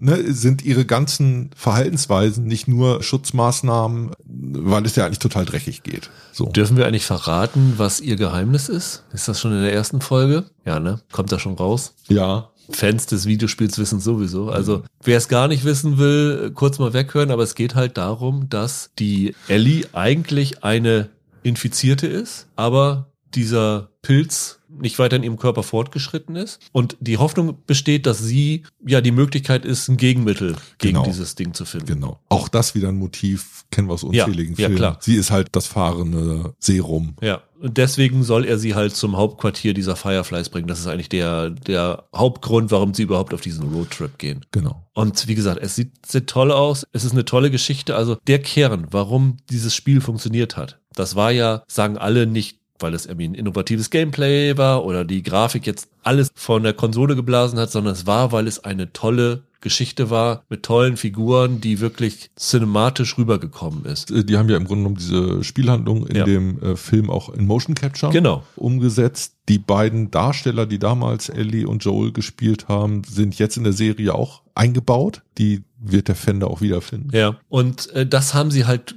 super rübergenommen. Also das Hauptmotiv, dass die Geschichte funktioniert hat, das haben sie in diese Serie rübergebracht und deswegen funktioniert diese Serie auch. Und ich bin mir ganz, ganz sicher, wenn wir am Ende des Jahres unsere Top zehn abfragen, wird die auf ganz, ganz vielen Listen ziemlich weit oben sein. Also das ist ein echter Brecher. Ja, wir haben Mitte Januar und im Moment ist sie Platz eins bei der hey. Charts. Von den zwei Serien, die du gesehen hast. Ah, drei. Von mir ist das ein Tipp. Genau. Die erste Game-Verfilmung, die in meiner Welt Bestand hat und funktioniert. Genau, von mir auch mit diesem kleinen Abstrich, aber es ist wirklich nur ein ganz kleiner, im Namen von Michael auch ein ganz, ganz großer Tipp. Also wer Wow hat, soll sich das Ding unbedingt mal anschauen. Das ist wirklich sehr, sehr lohnenswert. Es läuft dann noch, wie gesagt, neun Folgen. Also in acht Wochen ist es komplett durch. Also das wird noch den Serienfan bis März auf jeden Fall begleiten. Ja. ja. Und dann lass uns nochmal einen kurzen Abriss über drei Serien machen, die ich bzw. du auch gesehen haben. Wollen wir mit der anfangen, die du schon gesehen hast, Holger? Nee. Okay. Reiß mal ab, was du gesehen hast und was ich nicht gesehen habe. Kopenhagen Cowboy habe ich gesehen. Nicolas Winding Refn. Genau, bei Netflix ist, glaube ich, ist es sogar am vierten gestartet. Lass mich raten, es sieht wieder super geil aus. Ja, und es ist unerträglich. Okay, weil Style over Substance, oder? Genau, das ist, ich meine, das ist der Hauptvorwurf, den man Winding Refn immer macht, Style over Substance. Ich bin ein riesen, riesen Fan von Drive und Ryan Gosling. Ja. Ich finde, das ist ein absolutes Meisterwerk, ja. das er damals hingelegt hat. Aber was er danach gemacht hat, hat für mich nicht immer funktioniert. Und Kopenhagen Cowboy ist die Kulmination des Ganzen. Okay. Er kehrt da doch aber eigentlich in die Unterwelt von Kopenhagen zurück. Ja. Wie er es irgendwie früher in diesen Pusher-Film schon gemacht hat. Da hatte ich eigentlich eher Hoffnung, dass, keine Ahnung, dass der Kolorit da irgendwie stimmt. Also er macht es dem Publikum total schwierig, in diese Serie reinzufinden, weil die Protagonistin ist Miu. Eine junge Frau, die immer in einem blauen Trainingsanzug rumläuft, die gilt als menschlicher Glücksbringer und wird in dieser Funktion halt immer wieder weiterverkauft und landet okay. dann bei einer Frau, die sich erhofft, dass sie ihr dabei hilft, schwanger zu werden. Das ja. heißt, sie setzt sie in ihr Schlafzimmer, während sie Sex mit ihrem Mann hat und hofft dann dadurch, dass sie dann schwanger wird. Das Ganze funktioniert dann nicht und dann wird sie weitergegeben an ihren Bruder, der ist ein Al- der leitet einen albanischen Prostitutionsring und dann ist sie da drinnen, dann flieht sie da raus und sie legt sich dann mit diesen Albanern an, sie legt sich mit der chinesischen Mafia an, sie gerät dann an so eine Gruppe Arier mit Vampirtendenzen und das ist total wirr und vor allen Dingen, du weißt eigentlich in den ersten zwei, drei Folgen überhaupt nicht, worum es in dieser Serie geht. Okay. Diese Miu ist total wortkarg, die sagt wirklich ganz, ganz wenig. Ja. sie wird dann auch so überinszeniert, also sie sitzt dann irgendwann auf dem Sofa und Wendy Griffin hat ihr gesagt, mach mal irgendwie ganz, ganz komische Grimassen, mach mal den Mund ganz groß und so wild und sieht so, so verzerrt aus alles. Das ist ein richtig, richtig wildes Teil. Natürlich wie immer in Neonoptik, natürlich wie immer mit wummenden Beats untergelegt, wie er es so macht. Aber die Geschichte passt einfach nicht. Ich kann mir das mit der Glücksbringerin noch gar nicht vorstellen. Ich weiß ja, dass es das Ganze negativ gibt mit William H. Macy als Cooler. Als, als The Cooler, genau. Ja. Als der Pechbringer im, im Las Vegas Casino. Ja, das wird auch in der Serie sehr, relativ äh, obskur gehalten. Und ich finde, worin sich das halt einfach zeigt, was Winning Refn für ein komischer Vogel ist, sind zwei Sachen. Weißt du, warum das Ding Kopenhagen Cowboy heißt? Nein, erzähl's mir. Weil sich die beiden Wörter für ihn geil angehört haben. Okay. Hat er selber gesagt, hat nichts mit dem Plot zu tun. Okay. Und das Zweite, was ich total affektiert finde, ist, jede Folge beginnt damit, dass dann halt Kopenhagen Cowboy natürlich in ja. Neon-Schrift steht und dann steht nur noch ein Name danach im, in den Credits, bei N W R. Ja, okay. Also der Typ ist so abgehoben. Ich werde mit dieser Serie einfach nicht warm. Abgehoben stimmt bei dem ja sogar so ein bisschen. Ja, der ne? ist total abgehoben. Also es gibt irgendwie ein schönes Doppelinterview mit ihm und äh, Mads Mikkelsen, den er ja in vielen seiner Filme hatte. Und da zieht Mikkelsen ihn halt auch auf, dass er ja irgendwie dieses Elite-Söhnchen ist, ja. das da irgendwie seine Ausbildungsjahre in New York hatte, während er selber irgendwie in dem äh, abgeranzteten Stadtteil von Kopenhagen unterwegs war. Und ich würde mir wirklich wünschen, wenn der wieder was macht. Also zum einen, ein Problem ist, ich finde Winnie Refn kannst du gut, in Anführungsstrichen, ertragen, wenn er einen Film dreht. Wenn du irgendwie zwei Stunden lang in diese abgefahrene Welt versetzt wird, ist das vollkommen in Ordnung. Aber über fünf Stunden das Ganze zu ertragen, das ist nochmal eine andere Hausnummer. Ich weiß nicht, ob Serie vielleicht das falsche Medium für ihn ist, weil dieses, wie hieß die Amazon-Serie, Only God Forgives, glaube ich, die war ja auch schon sehr kontrovers ja. aufgenommen. Die war aber gegen Kopenhagen Cowboy um Welten besser. Okay. Also da war ich wirklich äh, total abgetürnt von. Das hat mich echt geärgert, muss ich sagen. Schade. Also im Prinzip ist das ein Name, der bei mir durchaus Interesse weckt.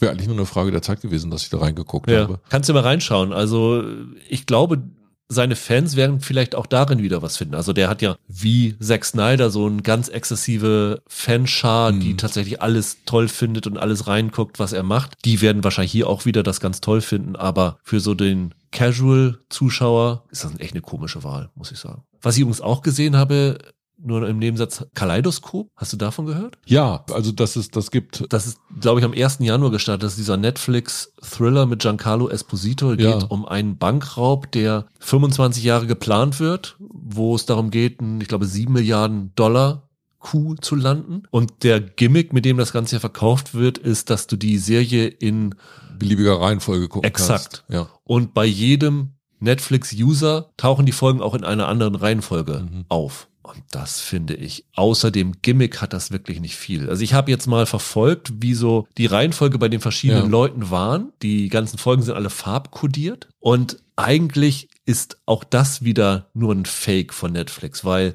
die ersten beiden Folgen sind immer grün und gelb in variierender Reihenfolge. Mhm. Also ich habe das, glaube ich, noch nirgends anders gesehen, dass was anderes angezeigt wird. Wenn es so sein sollte, freue ich mich gerne über eine Mail an serienweise at web punkt de. Dann haben sie drei Folgen. Ich glaube, die Folgen sind blau, orange und ich glaube lila. Die werden auch wieder frei variiert in ihrer Reihenfolge. Und dann hast du am Ende rot, pink und weiß. Ich weiß noch nicht die genaue Reihenfolge, aber die, die letzten drei Folgen tauchen eigentlich überall in der gleichen Reihenfolge auf. Von daher siehst du, dass das mit dem Variieren auch nicht komplett so ist. Es gibt auch eine chronologische Reihenfolge, die man anschauen kann. Die kann man im Netz finden, wie man das gucken kann. Aber wenn du mal über diesen Gimmick rüber weg siehst, ist das eine total konventionelle Heist-Geschichte, die du schon hundertmal so gesehen hast. Also ja. da haben sie wirklich, finde ich, das einfach benutzt, um eine mittelmäßige Serie irgendwie hochzujazzen. Fand ich ein bisschen komisch. Ja, klingt gerade so, als ob es da hauptsächlich ums Puzzeln geht. Ja, genau. Und nicht äh, darum, eine tolle Erzählung jetzt. So ein bisschen Bandersnatch haben sie ja auch in die Black Mirror-Folge mhm. versucht, da mhm. mit diesem interaktiven Erzählen was anderes zu machen. Ich finde das auch ganz cool, wenn sie sowas versuchen, aber so richtig hundertprozentig funktioniert es das nicht. Es ist jetzt kein erzählerischer Quantensprung. Nein, nein, ja, finde ich gut. nicht. Also muss man jetzt nicht unbedingt haben. Was ich noch gesehen habe, ist German Crime Story gefesselt. Die startet heute bei Prime Video. Und um welche German Crime Story dreht es sich? Da geht es um den Säurefassmörder von Ach, Hamburg-Rahlstedt. Gott, da gab's was. Oliver Masucci spielt den, beziehungsweise spielt eine, wie es so sein muss, fiktionalisierte Version. Der ist im Moment auch überall dabei, oder? Der ist überall dabei. Der ist in der Schwarm noch dabei, der spielt dieses Jahr den Herrhausen noch. Ja, also der ja, ist äh, total gut im Geschäft. Und die Figur, die er spielt, heißt Reik Dormann. Also sie haben den Namen des echten Mörders, den ich hier jetzt irgendwie nicht das Forum bieten will, einfach abgeändert, auch aus Persönlichkeitsrechten und sowas alles, orientieren sich aber tatsächlich an der wahren Geschichte. Ja. Und ich habe, glaube ich, drei Folgen sehen können vorab und fand das echt ganz ordentlich. Ja. Also wo ich echt ein bisschen Probleme mit hatte, ist, Oliver Masucci spielt diesen Dormann. Ich habe auch mit ihm mal kurz sprechen können. Er selber hat gesagt, ja, es ist so ohne so Unsorg-Theaterartig, wie er das angelegt hat. Das muss ich in meinem Kopf erstmal zusammenkriegen. Ja. Es gibt eine Radioshow auf N D R, oder gab es mal, Wir sind die Freses, wo die alle so in so einem breiten Hamburger Dialekt sprechen, wo du denkst, das ist alles schon eine Karikatur. Okay. Genau das benutzt er hier. Und ich habe echt gedacht am Anfang, das wirft einen total raus. Er hat mir dann aber erklärt, warum er das so gemacht hat. Nämlich, es gibt von dem echten Mörder eine Tonbandaufnahme, wie er seine Freundin, glaube ich, bedroht. Und die okay. so richtig zur Sau macht. Und da spricht er halt genauso. Und deswegen hat Masucci das daran angelehnt. Also das ist faktisch verbürgt sozusagen, okay. dass der so gesprochen hat. Wirkt natürlich erstmal ein bisschen wie so ein Fremdkörper. Ja, noch so ein Schnack und du kommst in Säurefass. Genau, genau so spricht der. Angelina Hensch spielt die Polizistin, die dem äh, Säurefassmörder auf die Spur kommt. Auch basierend auf einer realen Polizistin, die den letztendlich zur Strecke gebracht hat, weil der konnte frei walten und schalten. Der hat immer der Polizei irgendwelche Geschichten erzählt, irgendeinen Bären aufgebunden, den die alle gefressen haben. Und die ist die einzige gewesen, die misstrauisch geworden ist. Ist eine reale Polizistin, die ist, glaube ich, zwanzig siebzehn leider verstorben. Und die Serie beginnt mit einer Entführung. Also du siehst, wie dieser Typ die Freundin, Frau seines Chefs, also der Typ war Kirschner, mhm. und hat dann zweimal, glaube ich, die Freundin oder Frau seines Chefs entführt, einmal umgebracht, eine hat er nur entführt und wieder freigelassen. Und es geht mit dieser Entführung los und wie diese Frau dann wieder freikommt und wie die zur Polizei geht und wie er vor Gericht gestellt wird. Und es gibt eine Szene, die fand ich gigantisch gut gemacht und allein die ist es für mich schon schon wert, diese Serie zu schauen. Und zwar geht es dort um das Urteil gegen den. Also mhm. ich finde, das kann man erzählen. Der wird vor Gericht gestellt wegen dieser Entführung und stellt das so dar, als ob die gemeinsam einen Sexroman nachgestellt hätten oder so und als ob die Frau mit involviert gewesen sei in dieses Verbrechen. Ja. Und schafft es da, den Richter und sowas alle zu überzeugen, dass er da nur das Mindeststrafmaß bekommt. Ich glaube, drei Jahre und vielleicht sogar nur auf Bewährung und so, aber auf jeden Fall nicht lange, lange rein muss. Und für so ein Opfer, das so eine Entführung und sexuellen Missbrauch und sowas erlebt hat, ist das natürlich ein Schlag ins Gesicht. Und sie zeigen dieses Gerichtsurteil, das dort gesprochen wird, auf eine Art und Weise, wie ich es noch nie in einer Serie gesehen habe oder in einem Film, was ich absolut brillant finde. Die Frau sitzt im Gerichtssaal, das Urteil wird verlesen und die Serie springt an Schauplätze des Verbrechens und lässt dort die Masucci-Figur dem Opfer den Urteilsspruch ins Ohr sprechen. Okay. Und als so ein bildhafter Vergleich, wie so ein Urteilsspruch ein Opfer immer und immer verfolgt, dass das immer im Kopf bleibt, fand ich unfassbar gut. Okay. Und das fand ich wirklich bemerkenswert. Ich habe solche True-Crime-Geschichten total über, aber das war herausragend und Masucci spielt absolut brillant. Und wirkt das Ganze denn stimmig oder ist das jetzt, wie soll man sagen, die Einzelszene? Ist es im, im Grunde genommen so diese inszenatorische Spitze, wo mal was gelingt oder haben nee, ich die ganzen Folgen mitgenommen? Das ist schon wirklich gut, weil wie die tatsächlich dieses Versagen der Polizei zeigen und wie die zeigen, dass so ein Täter, wenn er relativ smart ist und gut auf Umstände reagieren kann, sich da irgendwie davonschleichen kann und vor allen Dingen auch wie, ja, so ein bisschen parallel erzählt wird halt, was mit den Frauen passiert ist, denen dann, wenn sie dann, dann lebend davongekommen sind, nicht geglaubt wird, wird auch in der Rolle der Polizistin gespiegelt, die halt auch in dieser Hamburger Mordkommission relativ isoliert ist, ja. die von den Männern nicht ernst genommen wird, da gab es damals kaum Frauen und die dann auch so an den Rand gedrückt wird. Ja. Und das finde ich also inszenatorisch Ding echt richtig clever gemacht. Wer sind denn die Macher? Haben die schon andere Meriten? Also Regie geführt hat Florian Schwarz. Der sagte mir vorher nichts. Er hat natürlich wie so viele einige Tatorte inszeniert und einen Polizeiruf und so.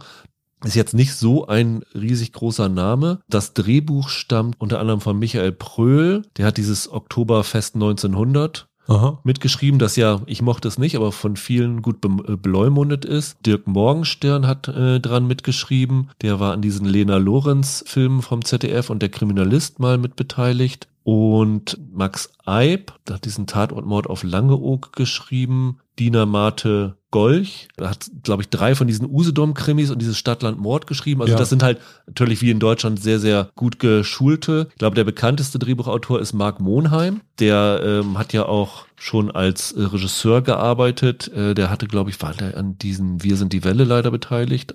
Hatte aber auch diesen Tatort Déjà-vu. Ich glaube, der hat ganz gute Kritiken damals bekommen, geschrieben. Also sind alles Crime-Geschulte. Aber ich bin nicht so ein Tatort-Fan, von daher kann ich damit was anfangen. Aber für jemanden wie mich, der True Crime total über hat, jemanden dazu zu bringen, so eine Serie zu gut zu finden und so Aspekte daraus zu finden, das finde ich schon bemerkenswert. Mhm. Das fand ich ganz gut. Und das letzte ist, die hast du auch gesehen, The Rig. Ja. Ist, glaube ich, am sechsten Januar, also letzten Freitag, meine ich, bei Amazon gestartet. Ich habe so ein bisschen am Anfang gedacht, oh, vielleicht ist das jetzt das Vigil von diesem Jahr, weil letztes Jahr im Januar ist Vigil fast am gleichen Datum gestartet. Mhm. Martin Compston hatte da eine der Hauptrollen, der ist hier auch wieder dabei. Und das Ganze spielt auf einer Ölbohrplattform in der Nordsee, wo auf einmal ein Nebel auftaucht und sehr viele mysteriöse Dinge geschehen. Ich habe ein bisschen gedacht, das ist so das britische Pendant zu Der Schwarm, oder?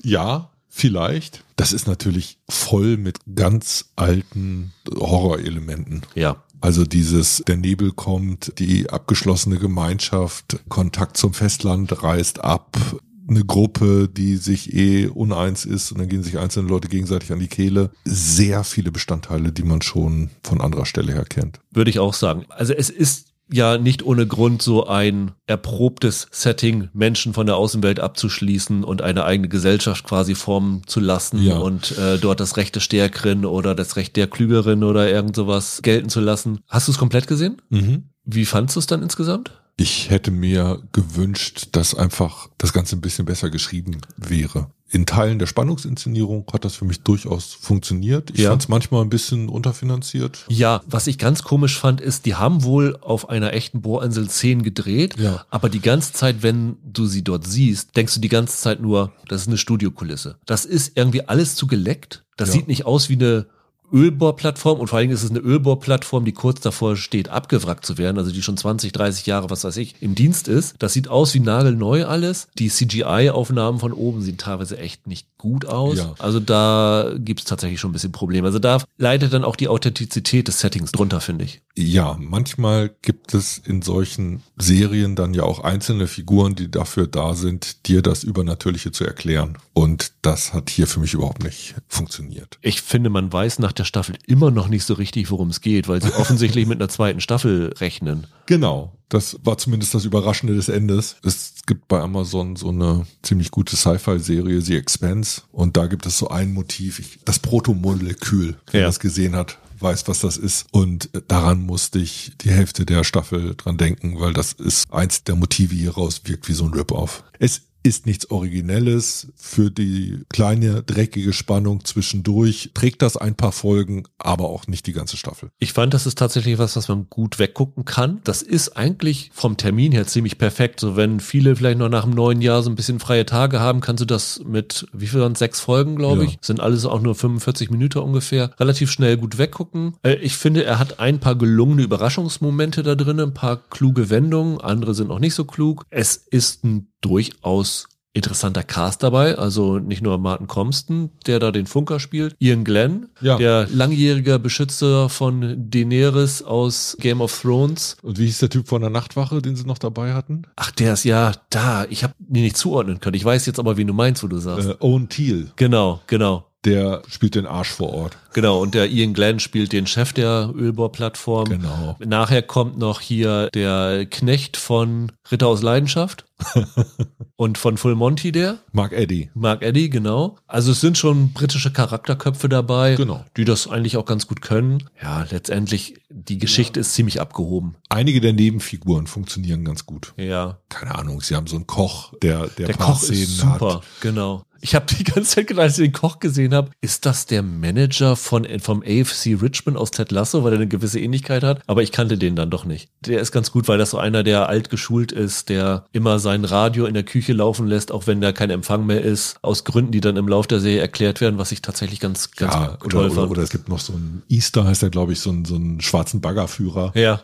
Der hat, hat auch einige sehr gute Momente. Also wäre ich der Streamingdienst gewesen, hätte ich das Ding an Neujahr gestartet. Ja. Für den Silvesterkater zum Weggucken für die Leute, die kein Interesse am Neujahr springen, ja. äh, der Vierschanzenturnier haben. Das wäre ideal gewesen, ja. Es ist nichts Besonderes, es kann man gut gucken, das ist solides Spannungsfernsehen, aber ich finde, die Briten können Spannungsfernsehen noch besser. Sie können mehr, ja. ja. Dann soll es das für heute gewesen sein, würde ich sagen. Haben wir einiges abgearbeitet, also festzuhalten bleibt, dicke, dicke Empfehlung Last of Us. Wer bei Vikings Valhalla schon eingestiegen ist in der ersten Staffel, wird hier, glaube ich, auch dranbleiben. Muss sich vielleicht auch ein bisschen weniger Schlachten einstellen, aber sympathische Figuren. Und äh, von den anderen sehen, German Crime Story kann man mal einen Blick reinwagen. Und wer zu Hause einen Winning Refn-Altar hat, kann auch Kopenhagen Cowboy schauen. Ansonsten würde ich da die Finger von weglassen. Ich weiß noch gar nicht, was es in der nächsten Woche gibt. Habe ich mich irgendwie noch nicht mit beschäftigt, was startet. Eventuell, wenn nichts kommt, werden wir Interview mit einem Vampir nachholen. Das hatte Michael nämlich schon geschaut. Ich habe das noch nicht geschafft, aber werde das versuchen, bis nächste Woche zu machen. Und dann werden wir wahrscheinlich noch ein oder zwei andere